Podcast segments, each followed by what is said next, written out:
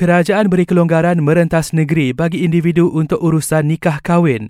Bagaimanapun mereka tertakluk dengan syarat dan SOP yang sama seperti beberapa golongan sebelum ini.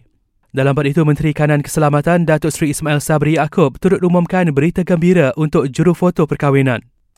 Maka mesyuarat bersetuju untuk membenarkan juru foto mengambil gambar pengantin pra perkahwinan di tempat terbuka seperti di tepi ada yang nak ambil gambar di tepi tasik dan sebagainya kita benarkan tetapi SOP-nya tetap sama Tambah beliau, kerajaan juga membenarkan kesemua baki lebih 6,000 taska di seluruh negara kembali beroperasi.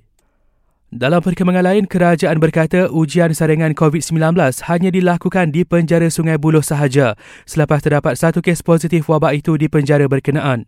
Ianya sama seperti yang dibuat di depoh tahanan parti, hanya yang terdapat kes COVID-19 sahaja akan dilakukan saringan bukan di seluruh negara.